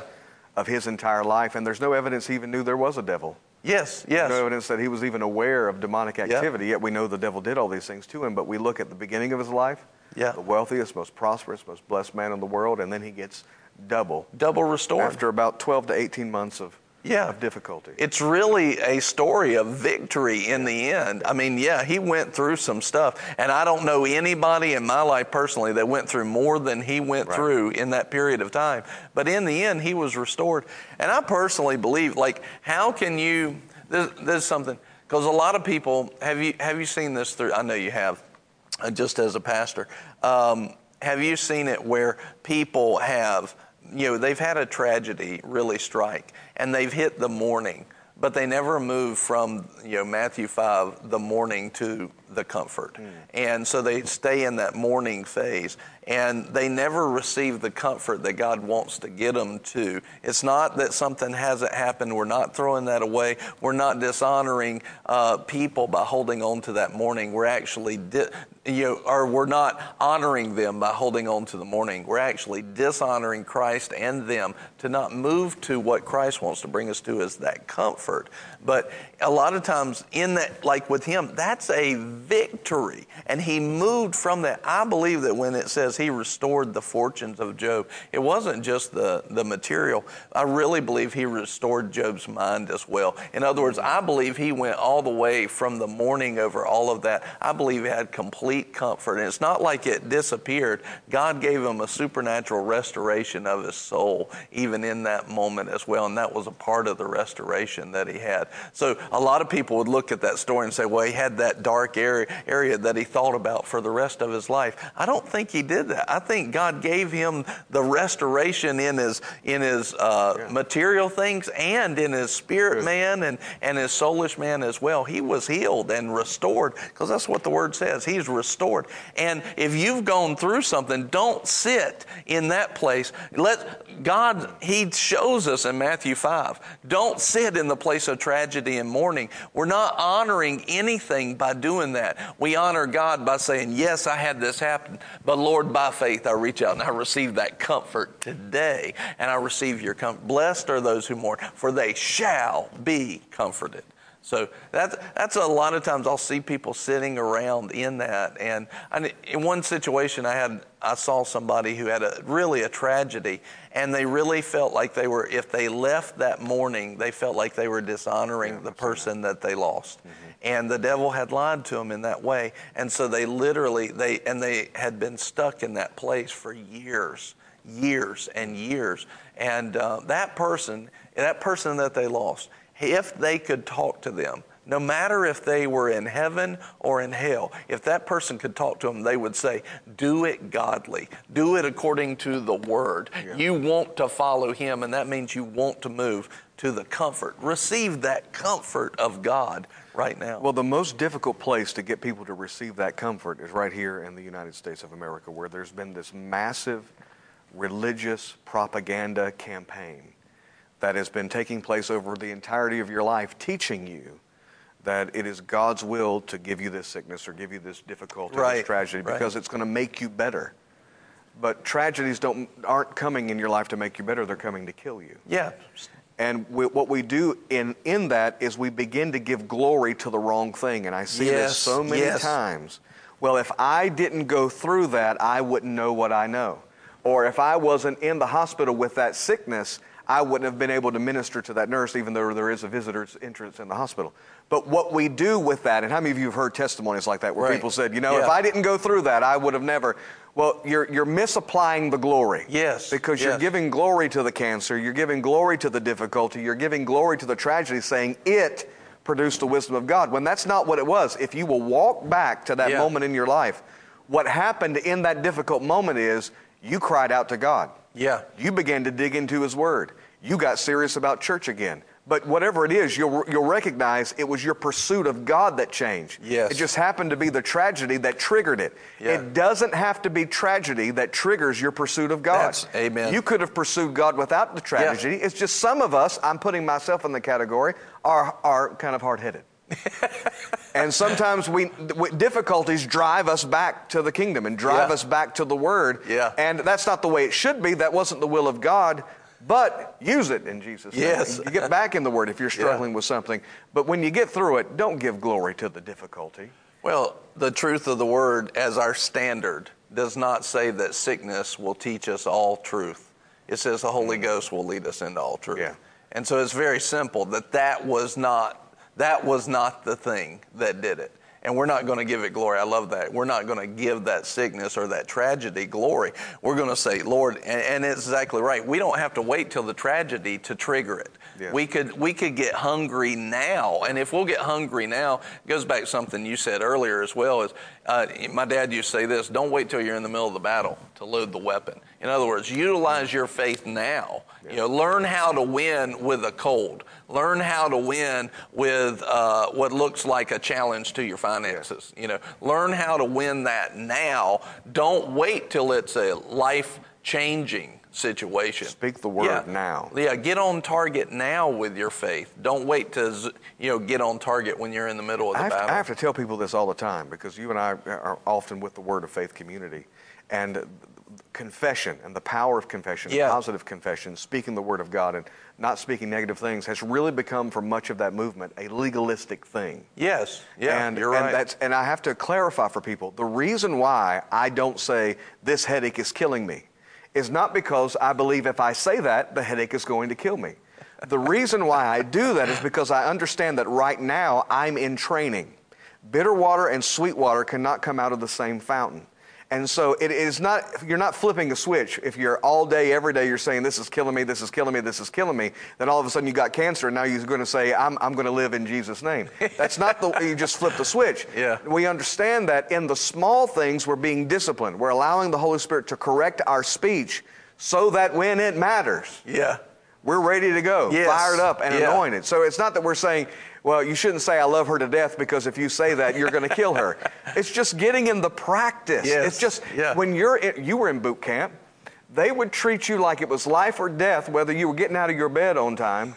that's true. But it wasn't life or death. Yeah. No one was going to die, but you had to treat it like that now Yeah. so that when Yeah. it mattered, Yeah. you would be ready. Yeah. So don't we're not don't be legalistic. And those of you who have been kind of antag- antagonistic Yeah. toward the word of faith, that's not what we've been saying. What we're saying is practice speaking the word Yeah. all the time so that when it matters, so that when the pressure is applied, you You're have to go. something inside of you that's, That's worth truth that will set you free. Yes. The truth will come out. Yeah. And that, you know, and going back to the cancer teaching, teaching people things, one of the things that's very interesting is if, if sickness and disease truly was, truly was a teacher, Mm-hmm. right? Then you would have seen Jesus do it at least once. one time. Give But me he one time. never did. Yeah. He never did that. No, I'm going to let you keep this sickness because you're learning something. That never happened. He never said, hey, I'm going to put this on you to teach something. As a matter of fact, the couple of examples that people take out of context to use about that, you know, for the glory of God, this is for the glory of God, that actually goes back to trust. It's actually saying the exact opposite of what people utilize that for. You never, and that was, that's got to be taken out of context to actually show that. It's not what he said. And so, anyway, it's one of those things where many times people are looking for a way to dismiss uh, our responsibility. We, you know, humankind good. looked for a way to dismiss our responsibility, and but yet Jesus, he got on to them about their faith. He said, "Without faith, it's impossible to please me." When you know in Romans, what five talks about without faith, it's a sin. You know, if we don't apply faith, he goes to the disciples. They're they're afraid for their lives, and he, as soon as he saves them, he corrects them and says, "Oh, you have little faith." You know, uh, in other words, when are we what, when are we going to stop looking for an excuse to not walk higher and actually look for ways that we can?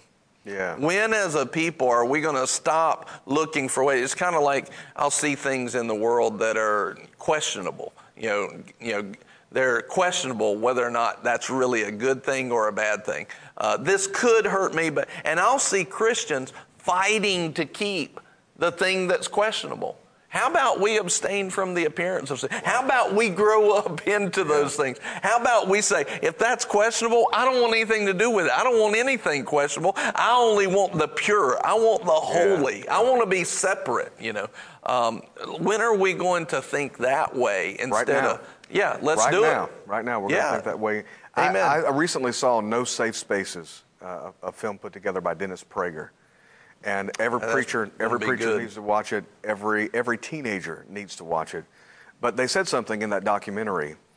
They said a lot of people will come to him and say, everybody yearns to be free. Everybody yearns uh, to walk in liberty. And he, and he says that's actually not the case. People yearn to be taken care of. Right. Liberty is not the default state of humanity. We saw it with the children of Israel coming out of Egypt, the, the difficulty of them no longer being taken care of, because freedom presents a whole host of challenges. now. Yes. And the point was, we have to drive people, we have to be disciplined to take personal responsibility. Yeah. And the body of Christ has got to rise up and say, I'm ready to take the reins of my life. Yeah. I'm ready. God has Yeah. placed it in my hands. He's given me the authority. Yeah. I'm ready to say, I'm, I'm not going to be discouraged because I determined to not be discouraged. Yes. I'm not Yeah. going to be defeated. I will be healed because in the name of Jesus, He has provided it. I declare it, and that settles it. Yeah.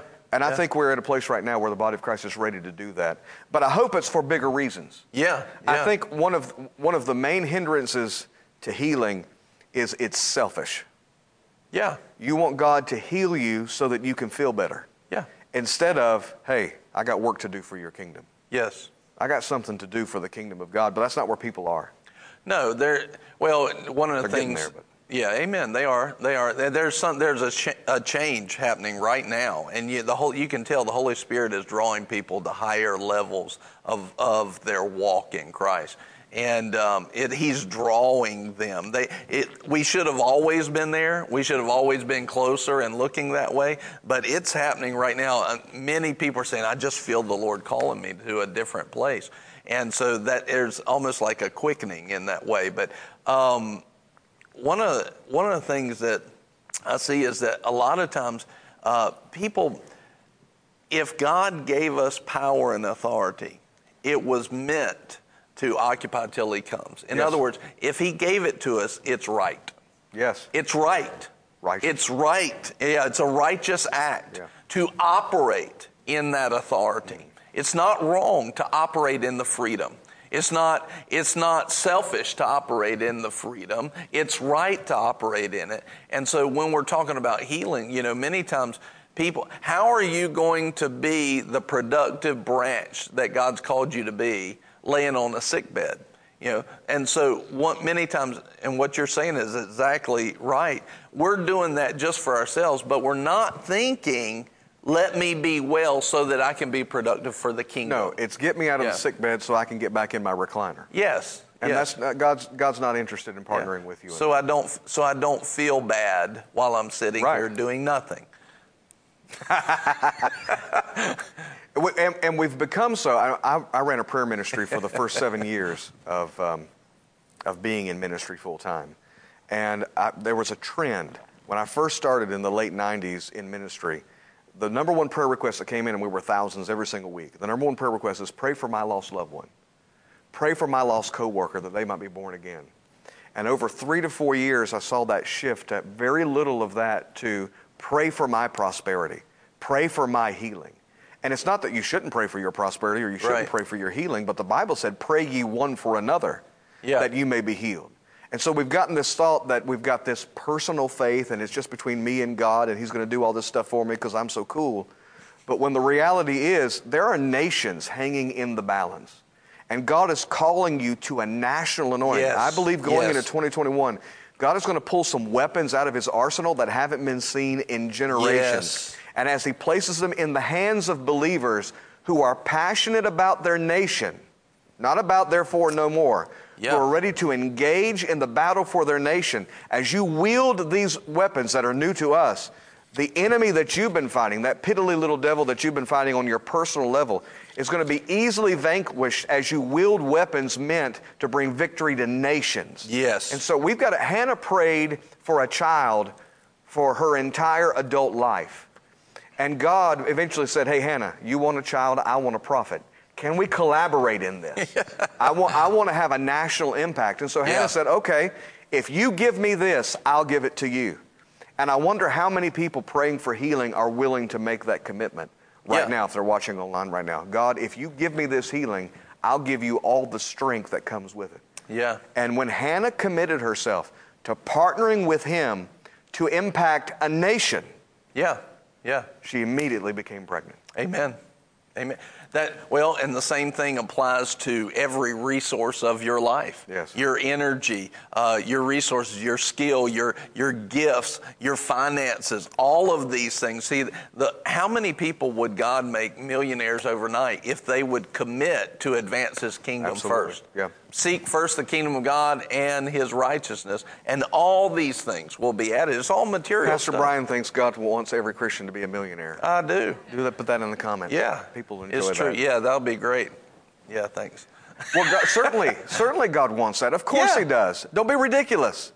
Yes. People who don't believe that are about as dumb as a box of rocks. Yeah. He wants them blessed. It's all over. God's desire, for example, God's desire for the children of Israel when they came out of Egypt was to go into the promised land. That was His will. Yeah. Did He allow them to go into the promised land? No, because they would have corrupted it with their immaturity. Yeah. And so it's the same Amen. thing. I, I, I've got a son who's now 17. I've got a daughter who's 12. They're going to want to, they want cars and they want all these things. Well, I could have a Ferrari that I've saved up and, and cared for and designed specifically for my son when he reaches the age to drive. But if he displayed throughout his entire life that he couldn't drive a golf cart without wrecking it, You're not giving them I'm not giving him the car. Yeah. So God wants to give you everything you need. Yeah. It is His desire, it is His will. But the question is, can He? Yeah. Have you created a lifestyle that allows God to bless you? Okay. My, my wife quoted you. God, yeah. I can just tell from experience, you know, I get all kinds of flack. Yeah. Yeah, people love it. You- when you're just- every- you're trying to get me some flack, Yeah, just have we're fun. shutting this channel down. we haven't gotten to this yet today. I've, I've been wanting to. Shutting this channel down. You're today. just having fun. You're just you're just like, let's see how he handles this. Yeah. Yeah. It's good. I appreciate the workout. good. good. Well, this this is something you were talking about. How concerned are we for our nation? Right? How Yes. concerned. You actually opened up something right there. I'm not going to get into, but we recently had a conversation at Impact uh, at the university talking about uh, grace and what is grace. And I asked I asked this question. It was a good one, and we're gonna, we're going to throw this out there and we're going to let them play with it, and we're not going to answer. All right. Okay. All right, good. So I basically said, I basically said, you got two people sitting at a job, two people sitting at a job. One's a Christian, one's not. The unbeliever is more skilled. Their their peers at a job. The unbeliever is more skilled and has more knowledge about their job, but the the believer is a Christian and has favor and grace in their life. Which one at that at that time, which one gets the promotion? And so we asked that question, and you of course, most people said, and I'm going to, I'll tell you the answer, but I'm not going to tell you why. Uh, maybe we'll talk about it later. So most people say, well, the believer would get it, and that's what you know. That's what a lot of people think. And I said, no, and that's not what the Bible teaches. That's right. And I said, no, actually, that unbeliever should get the promotion, and God thinks he should get the promotion. That's exactly right. Good night, everybody. Yep. Have fun with that. Maybe we'll talk about it later. You mean he's one of those prosperity preachers? I didn't know that. Listen, oh, listen, you guys. wouldn't if have I been knew, here. if I knew, I wouldn't have come on this program. Oh my goodness. One of those You're corrupted now. Yeah, A little leaven. Listen to this. So, uh, Jeremiah 29 7. Seek the welfare of the city where I have sent you into exile and pray to the Lord on its behalf. For in its welfare, you will have welfare. So, a lot of people are sitting here complaining about where they're at and they think you know this is the lord saying you are in you are in exile. You are in captivity and i want you to pray about it. And then you combine that over in deuteronomy 28 talking about the blessing and the curse. Now it shall be deuteronomy 28 1 now it shall be if you will diligently obey the lord your god being careful to do all his commandments which i command you today the lord your god will set you high above all the nations of the earth. And these blessings will come upon you and overtake you if you obey the Lord your God. So, what you see in the will of God is He wants us to be overseeing nations in this way. And, and maybe not where we're sitting in the office, but not necessarily not doing that either. But sitting in the office of prayer and faith, believing for our nation, praying for our city, praying for our nation, blessing it, because He says, as you bless that place, even of your captivity, you'll be blessed. And I, he wants us to operate. So, my point is going back to what you said a second ago. Why are we sitting here checking the box by going to church on Sunday, but not having an influence? Why are we praying to be healed or praying for finances, but we're not utilizing that to be over these nations to have an influence and, and truly even you know you and i talked about before ecclesia the church to rule citizens that come out from their homes to rule and reign over the area so why are we sitting still and not applying our faith our number one job i'll ask people a lot of times what's your job you know, or, and you know, what's your job? And most will tell occupation? me what's your occupation. And many people will say, tell me where they work and where they get a paycheck at. And and if they're a Christian, I'll say, no, that's not your job. And what you have to understand, your number one job is you're an ambassador. That place where you work is a vehicle that helps to fund Yes. your number one job as an ambassador of Christ on this earth. And when we get this, the mindset that we are the children of God, the ambassadors of God, the sons of, buddy, you have one job. You had one job. Do you think Jesus might be looking down at the church You saying, had one job." job. You're an ambassador. When we get that, and all of our effort and resources goes into overseeing the nations, overseeing the city, Yeah. praying, winning the lost, you know, bringing about change in people's lives, bringing them to, with us to heaven. If we start to see that and operate, what's possible? Well, Jesus said, Lift up your eyes Yes. and look on the fields. Lift up your eyes. So apparently, they were looking beneath, they were, they were seeing beneath. Get a new perspective, Great is what point. he's saying. Raise your Yeah. perspective from this low level. Let's bring it up to a higher level. Yeah. And I'm getting to a place now where I'm beginning to ask believers who want prayer for healing. These are believers. How much time have you spent praying for your nation this week? Good question. And if it's zero, then I'm not praying for you to be healed. I'm not, not, not, not playing around anymore. I'm just, I'm tired of the selfishness in the body of Christ. One of the hearts, one of the greatest revelations. This is why you and I get along. You should see me and Pastor at pastors' meetings. Oh. Sitting next to each other. like, yeah. Are, um, are you going to get this one today? Yeah, Who's yeah, going to be the bad You're going to take the flat? You're going to be the bad guy, or am I going to be the bad guy? One of the greatest revelations I received, and the most difficult to get in front of the body of Christ, was how to pray for the peace of Jerusalem. Yeah. It is, it's, we're called to pray for its peace, but I was so excited about it, I didn't think about it, and then I realized, seeing people's reaction, this is what we're going to talk about today. No interest, zero whatsoever. I want to know seven steps on how I can get out of debt. That's what I want to know. I want to know how I can be more than a conqueror. Why do you need to be more than a conqueror? What are you conquering? Right. A headache? you had a bad day on the job? You are a child of the king. His kingdom is the globe. And Yeah. we're supposed to repo this thing. Can I can I read you two passages of scripture? Please. I don't know how much time we have. Whatever. Okay, okay, good. this is from 1 Samuel chapter 12. Now, this is so key with what we've been talking about because you want healing in your body, you want deliverance and victory in your home. I'm telling you, when you grab a hold of these weapons that God is unleashing for the nation, those issues will be cared for without you even having to ask.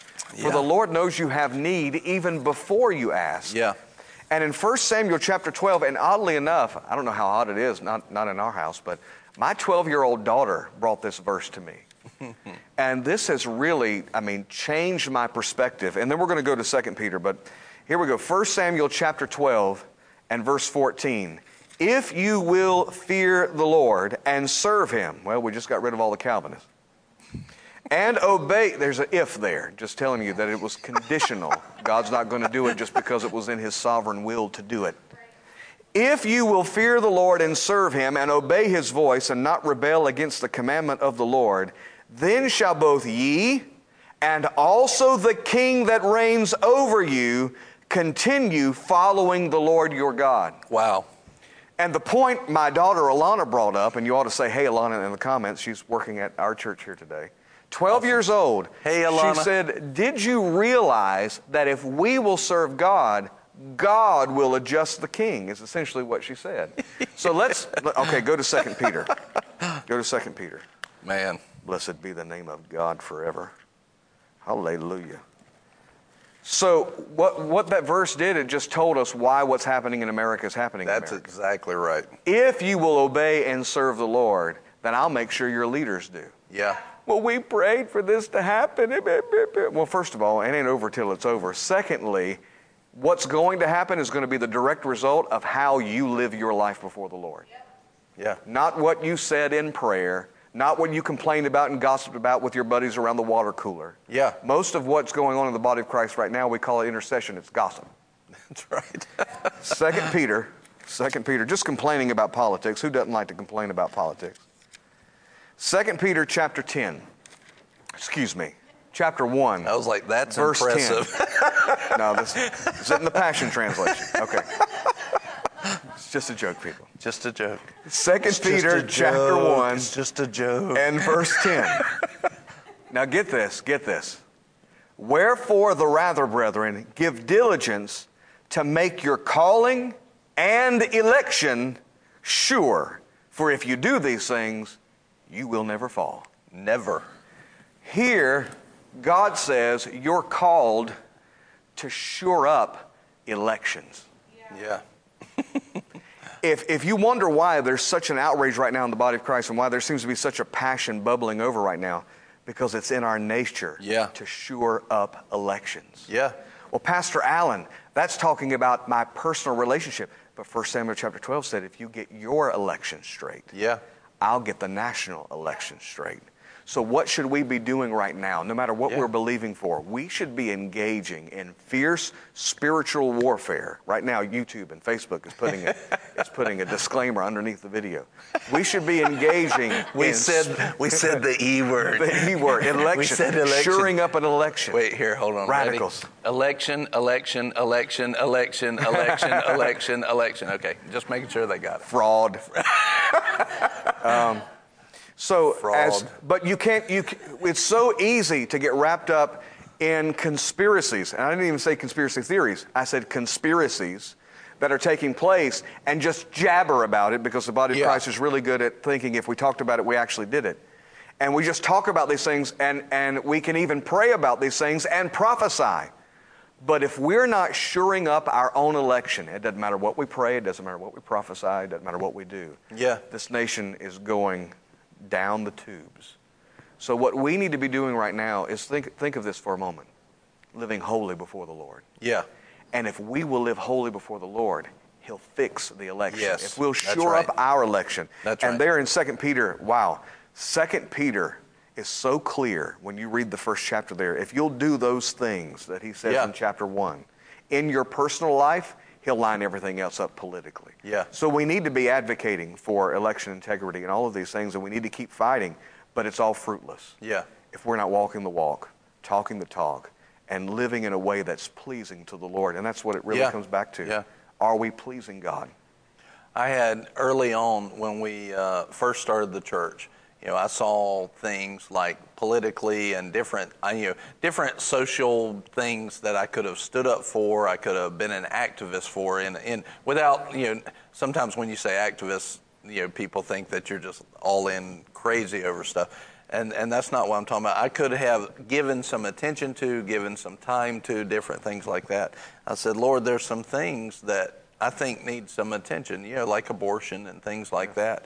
And um, I said, what do you want me to do? Again, I think that's an important question because a lot of people, I've been saying this recently a good bit, is, you know, uh, Martin Luther King Jr., I believe he was called to do what he did. You can't do what he did without an anointing in that way.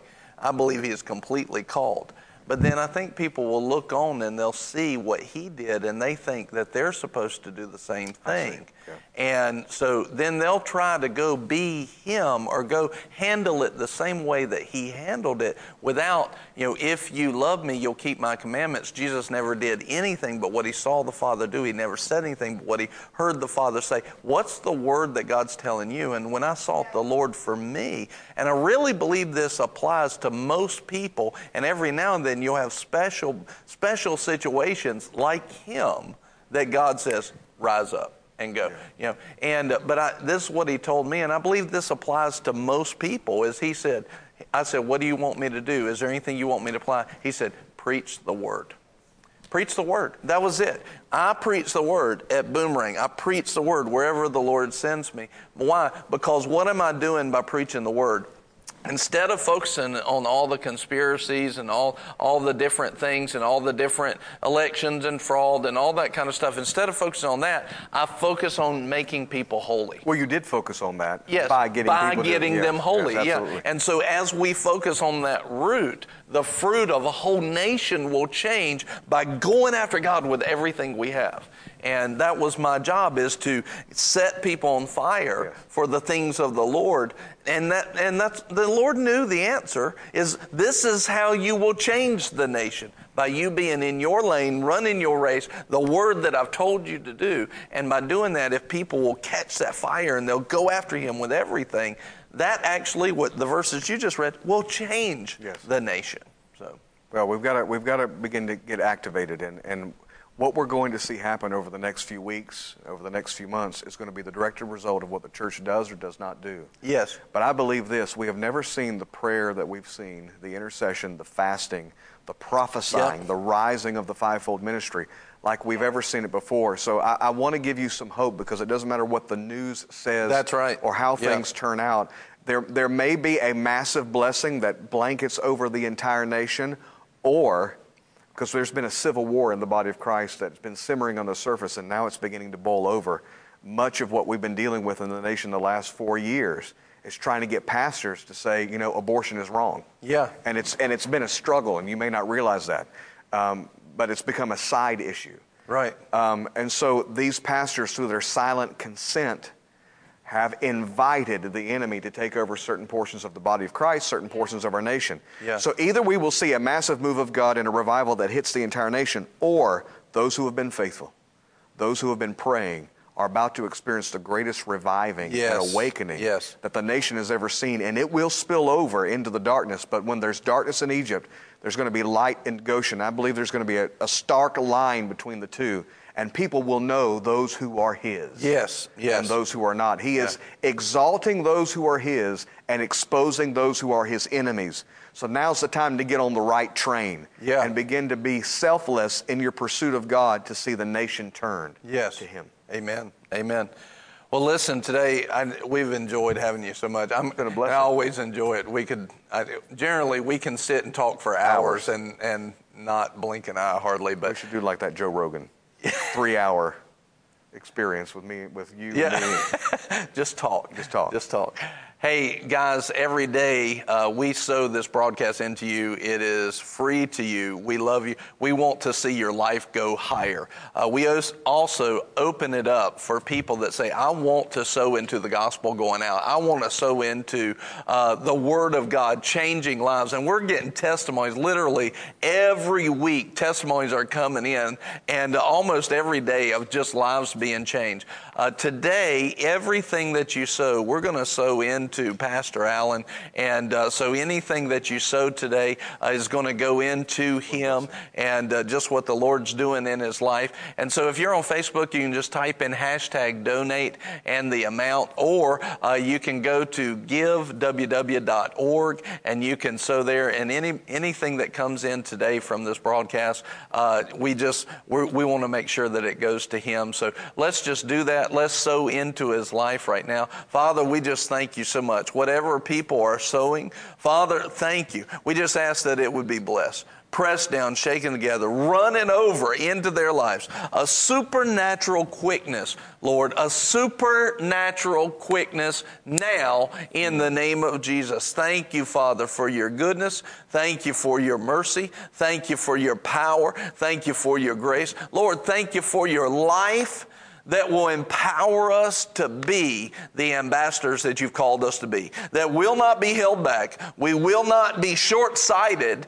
and our, and our arm will not be short to accomplish the work that God has to do through us. Lord, pour out your glory, pour out your goodness on your people, Lord, so that we can confirm the covenant throughout the world, to establish that covenant everywhere we go. Let us be carriers carriers of your glory. And Lord, let us be the ambassadors you've called us to be. In the name of Jesus, we thank you for it. We praise you for it. In Jesus' name, Amen. Amen. Glory to God. Amen. We love y'all so very much, and uh, we're so excited to have you today.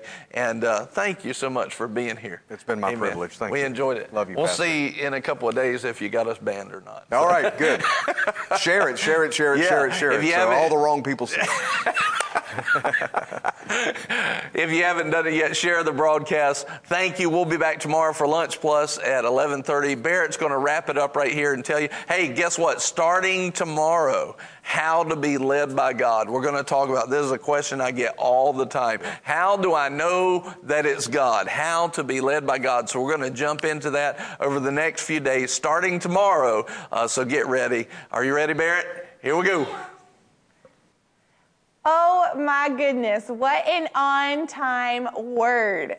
Good gravy. Go back, share this broadcast, like email it to people. Send it to your neighbor, send it to your friends, like share the broadcast. It's been great. And we thank you so much for being on. Thank you for those of you who have sown in to Pastor Allen and his family, his church. God, thank you so much for being obedient to the leading of the Lord. Now, before we wrap up, exciting things to share with you this coming Sunday. We've been telling you for a couple days now. Are y'all ready? It is time for Christmas at Boomerang, and it's going to be such an awesome day. Here's what we've got going on this coming Sunday. We're going to be doing for every child under the age of 11, so 10 and under, we'll have one free gift for every child who comes. And then for everybody else, we are doing some giveaways. We're giving away a Nintendo Switch. We're giving away a coach purse. We're giving away a smoker grill. And we want you to be a part of it. So if you are in the Albemarle area, we want you to come and be a part of Christmas at Boomerang. You, and here's the thing. If you're not called a Boomerang, we now know another church that's open in town, Encounter Christ Church. Go visit Pastor Allen if you're not called to be here at Boomerang. But we are open and we are going to celebrate the birth of Jesus and we're going to do what the Bible says to do and assemble together. And we want you to be a part of the greatest celebration that this year is going to have right here in Albemarle at Boomerang this coming Sunday, 10 a.m. You're not going to want to miss it. And we're going to have free lunch for you afterwards. It's going to be a great day. So thank you for being on. Tomorrow, as Pastor Brian says, starts our series on how to be led by the Spirit of God. You're not going to want to miss that. You're going to want to make this week's broadcast, like set the reminders on your phone for them because it's going to change your life. And we thank you so much for being on with us. Join us again tomorrow. 11:30 a.m. right here on the What's Right page. We love you. Be blessed and we'll see you tomorrow.